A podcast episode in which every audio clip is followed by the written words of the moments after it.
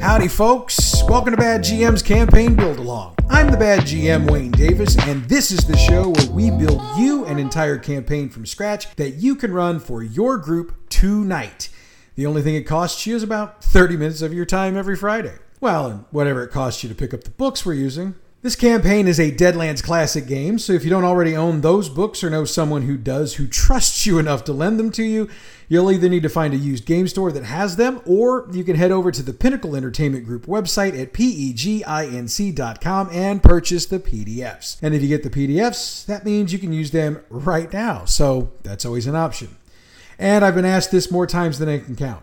No, I'm not getting any money for Pinnacle from promoting their website. I just continue to do it because for me, it's a courtesy. I mean, it's their game after all, so why not send traffic their way, right? All right, with that said, let's get going on the show this week. As our regular listeners have figured out by now, this week's show is going to be a build only show because my group didn't play last week.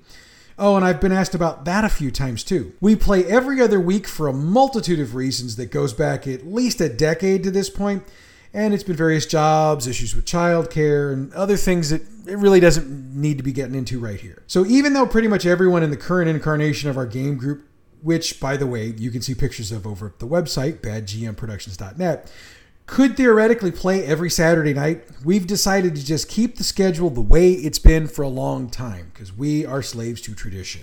Anyway, let's get into the real reason why you are here, and that's to keep building out our adventure. We begin, as we always do, with a recap of what we did on last week's show.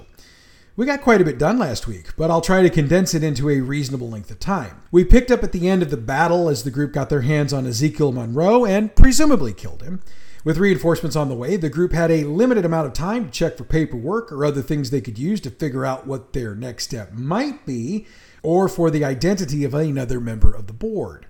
They found it, and I detailed that last week, so check out that episode if you haven't already. They also managed to find a hole in the floor of a closet with a ladder leading down. They wound their way through a tunnel, back up a ladder, and out of what looked like an outhouse, well within the trees to the north of the Plantation. One way or the other, they got back to town, realized they needed to vamoose and Amsgrade. Job done, it was back to Denver to pick up the rest of their money. But of course, Mr. Norwood had another folder and another payment for them if they were interested. Their target is Zebediah Thomas, also known as the Butcher. In other words, our long promised trip to Albuquerque is finally happening. Yay! However, the group also found out that Thomas has a daughter who works in Dodge City, so they decided to head there first to see what she could tell them about her father. And they were told about issues Thomas was having with a gang in Albuquerque, and they were able to get more money out of that deal if they agreed with it while they were still in the city. They made their way to Dodge, and through a bit of deception and role playing by the daughter Alexis Miranda, they finally got a face to face with her. Well, one member of the group did anyway. She gave them a location and a time for the entire group to meet her, and the next day the group did meet her outside of town, at which point she laid out what she could do to help them. Again, that information is in last week's episode in detail, so check it out. She also gave them the name of the snake oil salesman, who happens to be a woman. By the way, that means they now have the names and locations of six of the seven board members. We ended the session with the group saying goodbye to Alexis and heading back into town to figure out their next move. So that's where we're going to pick up this session. By this point, the group has picked up a lot of information they didn't previously have in just a matter of days, and they've got a lot to process. Now, they're leaving the farm they met Alexis at, which means they've got about an hour ride back into Dodge. Now, let's say for the record, they spent about two hours with Alexis and they met her at noon. That means it'll be about three in the afternoon when they get back in town. Now, if they want to leave town now, they'll get about four hours of ride time in while it's still light, and they can camp and continue along on their way in the morning. Or they can stay in town another night, sleep in a comfortable bed, and eat food someone else prepares, and get up at the crack of dawn and put a full day's ride in. Either way works fine, and it really doesn't change what we do next. It's you and your group's call on it. It's about 470 miles from Dodge City to Albuquerque, which means that at 50 miles a day, they don't run into any issues on the trail, to get there in about nine and a half days. Now, it's very probable that at least one of the characters in your group knows that, but if they don't, it's pretty easy information to get since the Santa Fe Trail starts in Dodge City and heads that way. Now, you can handle encounters on the road really however you want for this. Since the Santa Fe Trail is a heavily used trail heading both ways, you could have the group meet up with a caravan that could use protection, which would give you an opportunity to put a few more dollars into the pockets of your group. However, we've been giving them a lot of cash recently, so unless they've just been spending their money on a ton of stuff, they really should be good from a cash angle for a little while. But if you want to give your group a couple of easy to explain encounters, then this is probably one of the best ideas to use. You could also just have them run into a group of marauders along the way. I'd use the gunslinger template for those, as it's a pretty good catch all for bad guys in this game. I, however, am setting up two encounters during the trip on nights 4 and 8. So keep that in mind if you're going to use my encounters as a part of your game, along with whatever else you do. On night four, whoever is on watch will have an absolute feeling of the heebie jeebies. You know what that means. Have them make scrutinized checks with a target of 14 since it's dark. Even if they got a campfire, it, it's dark. If they make it, they notice something out there shuffling towards them. A success would also give them time to wake up their companions before things go down. A failure is going to make them think it's just all in their heads. I mean, after all, they've been in a lot of fights recently, so maybe they're just feeling a little jumpy. Matter of fact, if one guy fails, wait to spring this until there's a change in the watch. Then drop it right in that guy's lap. No rolls. It's for Walking Dead, for which you can find the templates in the Marshal's Handbook. Give each of them a weapon, either a pistol, a rifle, or a shotgun. When the group defeats them, they each get a white chip and a point of grit. And if we're honest, they're probably going to need to change their shorts. We haven't done a lot of weird encounters to this point, so they're probably thinking we've forgotten about it. Oh, I can assure you, we have not. And then there's my poor group, because they know all of this, but they can't act on it because they know I'll bust them for metagaming. Probably. Side note, real quick. For those not in the know, metagaming is when a player acts on knowledge that the player has, but the character does not. So if the players hear you give a description of something and one of the players remembers that a certain person has X or Y item on them, or always does B or C thing, but there's no way for their character to know that, if they act on it, they're technically metagaming. Because if the character couldn't know it, then how could they act on it? there's a there's a fine line to walk on the metagaming topic, and it always causes controversy. If it doesn't bother you, then don't worry about it. Play on. If it does bother you, or if it bothers one or more of your players, then you need to take the time to talk about it, explain your position, let them explain theirs, and see if you can find some common ground. Then stick to whatever you've agreed to. And that's on both sides, by the way. A GM can metagame just as much as the players can. I mean, we hear just about all of the conversations. Yet we shouldn't act on what we hear because our NPCs and monsters and all the bad guys, they wouldn't necessarily know about that. And yes, I have made this mistake before, so please learn from my mistakes. All right, sidebar over. Let's get back to game creation. There will be another encounter like the one we just had on night 8. Since the group had a run in on night 4, they're going to probably be a lot more on guard at night than they'd previously been, and they're probably bugging the snot out of you about it. You can let them make rolls every shift, every night if you want to. Heck, you can even play with them a bit if you want. Maybe have them chase down something that turns out to be a poor fellow walking down the trail at night because it's cooler than walking during the day. You know, something just completely vanilla. Anyway, night eight brings another batch of Walking Dead. This go around, there's a veteran Walking Dead leading a group of five. They won't all approach the group, a couple will be just inside rifle range and they'll fire on the group from distance. Again, arm them with whatever weapons you want, so long as they're a pistol, a shotgun, or a rifle. I do need to emphasize that none of these Walking Dead in either of these encounters are the stupid, mindless, shuffling Walking Dead that we've come to know and I wouldn't say love is the right word, but you get my point. These are smart, tactical Walking Dead, much, you know, both groups.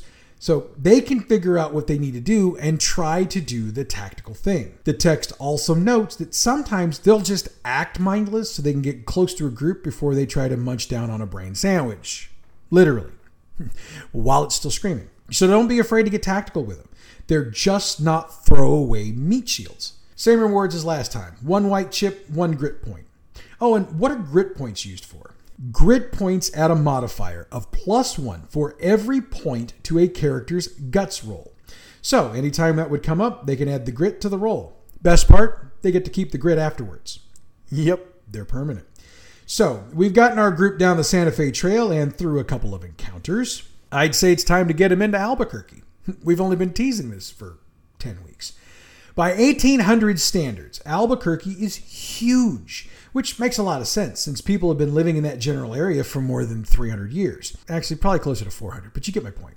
Now, I used my usual blend of actual census data and math to come up with the population of the city, so here's where I do a math nerd breakdown. They, they are starting to grow on you, aren't they?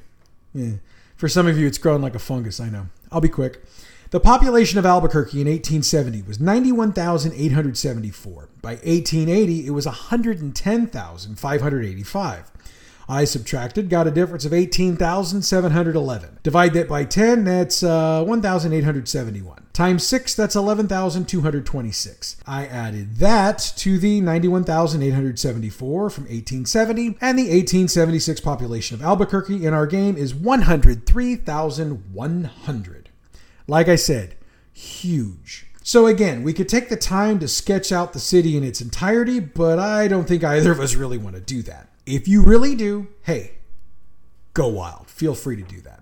And I know there's a lot of GMs out there who like to have their towns all sketched out in detail so they can either lay things out in miniature or as they can be very specific when they're giving details to their players about where they're going, where it is, and how long it takes to get there. I mean, maybe I really am as bad of a GM as I claim to be because unless I'm using minis, I don't get all that concerned with it. Theater of the mind for me means that my players will fill in the details with their own in their heads anyway, and quite frankly, it's probably going to be better than whatever I detail. So, anyway, we're going to do a lot less prep for this city than we have in the past, and that's the reason why. Short answer I'd rather spend more time writing up a quality adventure than building a city. But that's me. You do you. What I do know is that we need a hotel for the group to check into. Now, we've actually got two. If you'll remember, the Hotel Gato is the hotel one of their contact zones. So, if they want to stay there, put it wherever you want it in town. If they don't care about where they stay, say maybe they want to stay close to the newspaper office or the home of Zebediah Thomas, then we can use the name Enchanted Forest. It'll be the hotel they're staying at if they just want a place to stay. Doesn't matter where in the city they stay, that's the name. If you want to jot down a couple of more names for hotels to give your group options, go wild, my friend. Go wild. Now, my group tends to say they want a hotel in X section of town, usually close to whatever they're about to go scope out. So my method works well for their style of play. Next, we need a couple of names for restaurants. Now, I could go with a southwestern flair for my names, and if that's your style and you're comfortable with it, please do so. However, I'm somewhat cautious about doing that on my own because I don't want to play into stereotypes or anything like that. Plus, my Spanish is atrocious, so I have to use Google Translate to come up with the names, and I'm always afraid I'm going to mess something up. That means I'm going with English names rather than the names that would actually probably be there. Probably not historically correct, but they'll work for this application. They'll need a couple of places to eat plus a saloon or two to drink in. For restaurants, we can go with the Family Grill, Angelina's Italiano, the Town Corner, and Butch's Southwest Barbecue. That should give us some variety. For drinking, don't forget that the Distilleria Rolling Sun is their other contact point. It's a distillery and bar, so that would work. You can give any other saloon type names you want for other places. There will be gambling establishments, but my group doesn't usually worry about the names of them. They just want to find a place where they can make some money. But names like the Wagon Wheel, Ante Up, and the Horseshoe Casino would work well. And yes, I know I stole one of those from Las Vegas. but Las Vegas won't even exist for another 80 years in real life, so we can take a little creative license here. Now, obviously, if it's in the player's guide and they want to buy it, there's a place here where they can probably get it. I know what the book says about prices, but price the stuff however you want. And there will be a number of clothing shops, tobacco shops, barbers, yada, yada, yada, yada. Basically, whatever your group wants within reason should be available here. Again, it's up to you to decide what is and isn't reasonable and how much or how little it should cost. There will be a train station here because Dixie Rails runs a line from Santa Fe through Albuquerque to El Paso. We've talked about that on the show before, so keep that in mind as well. Of course, we also have the Albuquerque Daily News, which is the paper that Thomas owns, so it'll be around town, probably close to the major government buildings. We'll say Albuquerque has a mayor and a town council, and the police force consists of a chief, a couple of captains, a few lieutenants, some sergeants, and a whole lot of patrol officers. The no guns policies we've seen in other cities also applies here, so keep that in mind as well. Finally, Zebediah Thomas's house will be in a nicer, quieter section of town, but it will also be a smaller lot. So he's got neighbors on either side, plus the nosy one who lives behind him. Other than what I've put out there, everything else is your creation, so have fun with it if you choose to. Getting back to the party, they're going to probably want to stable their horses, so let's put a couple of blacksmiths around town, and they've got livery stables to keep horses at. Once they've done that, they'll probably scope out the town a bit, so get colorful with your descriptions. Detail smells, sounds, and sights that are different from what they're used to. After all, the smells and sounds in the Southwest are going to be different in many ways from those in Little Rock, and way different from Kansas, Denver, and Utah. I mean, think about the sounds and smells where you live. Compare them to places further away from there that you've been before. Sure, there are going to be some things that are pretty much the same, but there are going to be some that are very different, and those are what we want to focus on here. They need to feel that they're in a place different than what they're used to. After they've checked out the town and some of the places they want to go to, they're probably going to want to get hotel rooms, clean up a bit, and then head out. Whichever hotel they choose will have plenty of rooms for them to each have their own room, and they can have a bath drawn for a little bit extra. Once they're ready, let's lay out the three major locations they're probably going to check out. All right, we're going to start with the Hotel Gato and Maria Smith Sanchez. Getting a face to face with her won't be very difficult. I mean, especially if they're staying there. She's more of a worker than an owner anyway, so she's going to be the one at the desk when they would come in to get a room, or the one at the desk when they come in to ask questions. She is of Mexican descent and appears to be in her late 20s. She appears to be rather plain because she wears clothing that's not really fancy or decorated, and she doesn't wear makeup, doesn't wear a lot of jewelry. She will also be wearing her hair up, either in a bun or some sort of a braid wrapped into a bun. If you've done long hair up in the bun before, you know what I'm talking about. If not, hey, YouTube it. However, she's obviously very well educated. It's based on her speech and her language. She has very little accent, and her English is probably going to be better than most of the people in your group, let's be honest. If it comes up, she'll mention she uh, migrated to Albuquerque from Mexico when she was a kid. She and her parents both worked a number of different jobs to make ends meet, and she managed to get her education from books since her family needed her to work to make money. She got lucky and got hired on at a hotel in the city in her early teens, quickly proved her abilities to the point that she was running that hotel for the owner by her 16th birthday. By 20, she'd earned enough money to open her own place, and they are standing in that place today. The Hotel Gato has, as the name might suggest, several house cats in the lobby. They are friendly, but if you've got a character that's allergic to them or has a fear of them, well, play on that because that's going to be an issue. The hotel is nicely decorated and it is immaculately clean. Maria does not know Thomas personally, but she dated one of the men who worked for him for about a year. Their relationship ended about six months ago when the man went uh, he went suddenly missing. He returned about a month ago, but seems to be a totally different man. Uh, he seems more serious than he was before, and he appears to be a whole lot paler than he used to be. She also notes that uh, he doesn't seem to have anything to do with anybody anymore. And the one time she tried to confront him about his departure, he wouldn't let her get closer than a few feet. She could swear something about him didn't smell right, but she admits her own feelings and frustration about the abrupt end of their relationship could be influencing her decisions and feelings about the situation. She notes that he used to live in a house on the same block as the newspaper office, but she noticed shortly after he left that the house was being rented by a family, so she has no idea where to find him other than at the newspaper office. This man's name is uh, Jacob Walters, and he's about six foot tall, was about 225 pounds when she knew him, though the last time she saw him, he looked a lot thinner. His hair is black and his eyes were brown. Now, again, those seem to have changed a bit since um, when she saw him this last time. She doesn't have any other information to provide, but she does ask that if they find out what's wrong with him, they let her know. If they're staying there, she offers to comp them a night stay for the information. If not, she will ask for it as a courtesy. If they ask about the Shannon gang, she doesn't have any information for them on that either. So, next up, we'll go to Juan Marquez and the Distilleria Rolling Sun. It is a huge building, takes up about an entire block. Now, granted, a lot of that, probably half of that at least, a little more, maybe 60%, is going to be the distillery itself. But there's also a really nice bar, really nice size bar, as well as a decent sized patio that wraps around the front and the sides. If it's earlier in the day, the group will have no trouble getting a table. Late afternoon through most of the night, though, they're going to have issues.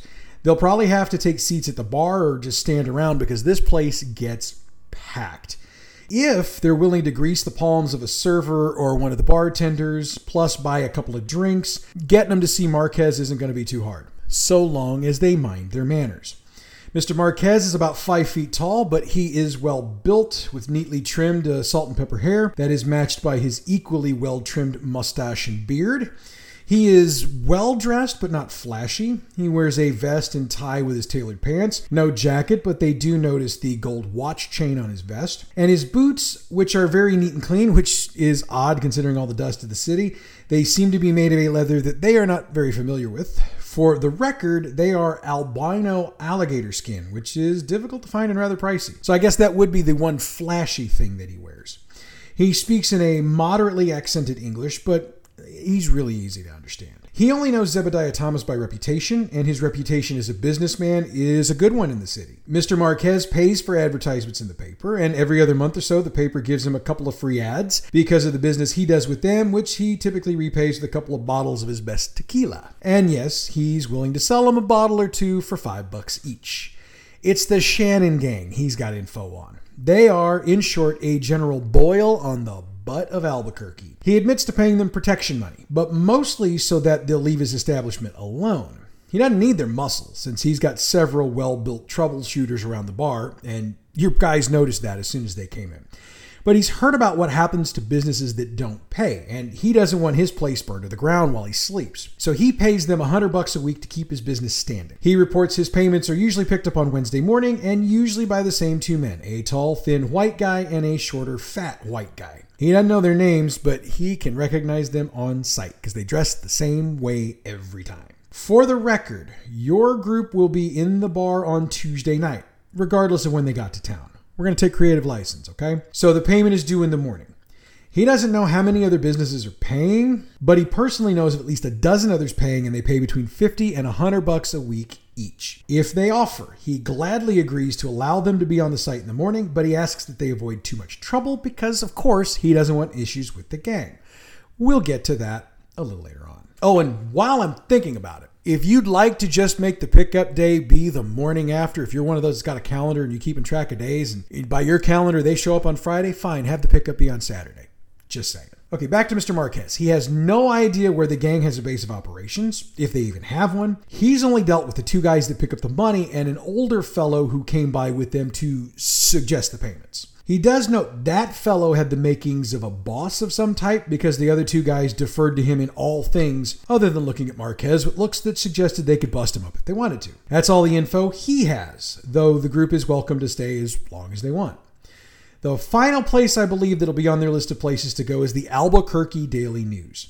It's a decent sized building, let's say about a third of the block or so, and three stories tall, which is taller than any other building on this block or the surrounding blocks by a story. The presses are on the ground floor, the news desks and copy editors are on the second floor, and nobody is allowed on the third floor without permission, and permission is just not going to be given out. It should be noted that while most of the men on the second floor appear to be normal, there's about a half a dozen or so who just don't seem quite right. They're standing in pairs, guarding the three accesses to the third floor. Nobody will say anything about these men, and the group will notice that nobody gets very close to them either. They can talk to someone, but they don't give anything but the company line, which is a history of the paper, which is mostly negative until Thomas purchased it years ago. After that, it's all glowing reviews, yada, yada, yada, go team. The group can press them, no pun intended, for more, but they don't have anything more to, to say. They really don't it's kind of like they do their jobs, but they don't interact with each other unless the job requires it on this here second floor. Maybe that's a thread we'll run into later. The guys running the presses are all normal looking, but they know even less than the guys on the second floor. And it does seem obvious that these guys associate with each other. Again, they don't know anything worth telling.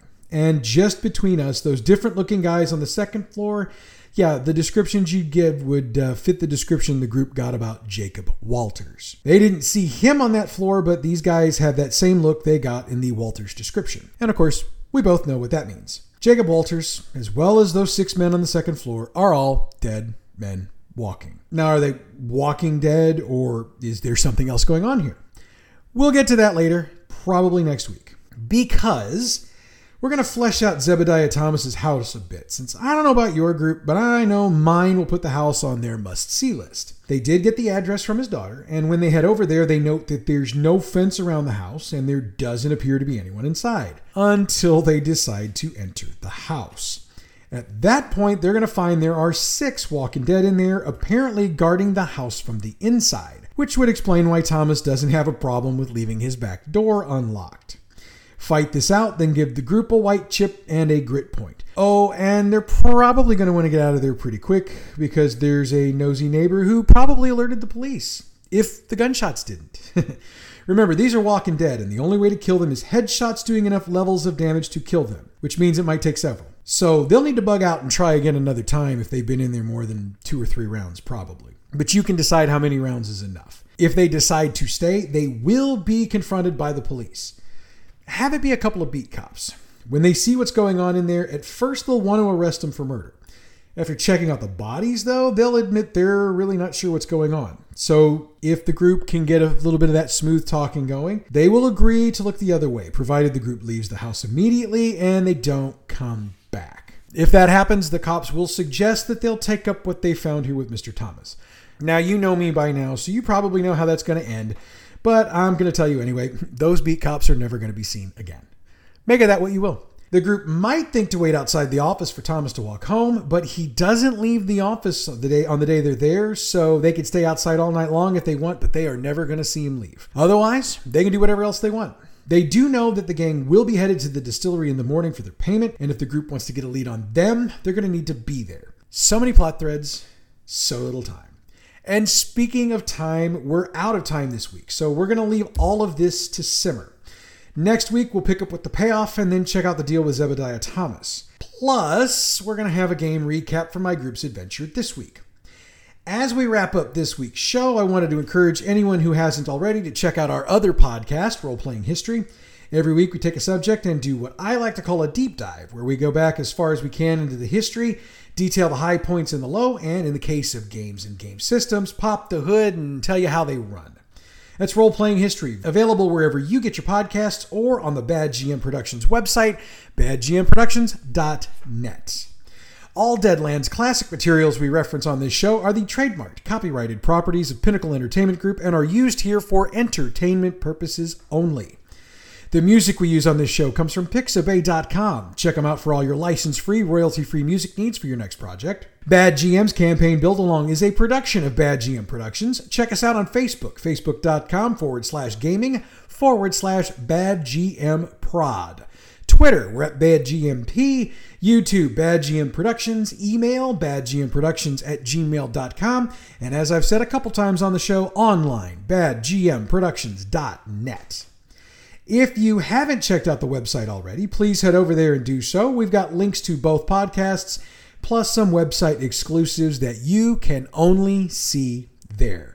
Again, that's badgmproductions.net. Before I sign off, I wanted to take a minute to wish my grandson a happy first birthday. The little guy had his first birthday on Tuesday, but I wanted to take a second to wish him a happy birthday publicly today. So, um, happy birthday, Kane. Pop Pop loves you. You know that. All right, so next week we follow a criminal gang, then we get involved in some Walking Dead weirdness. but that's next week. Until then, I'm the bad GM Wayne Davis, and I'll see you at the gaming table.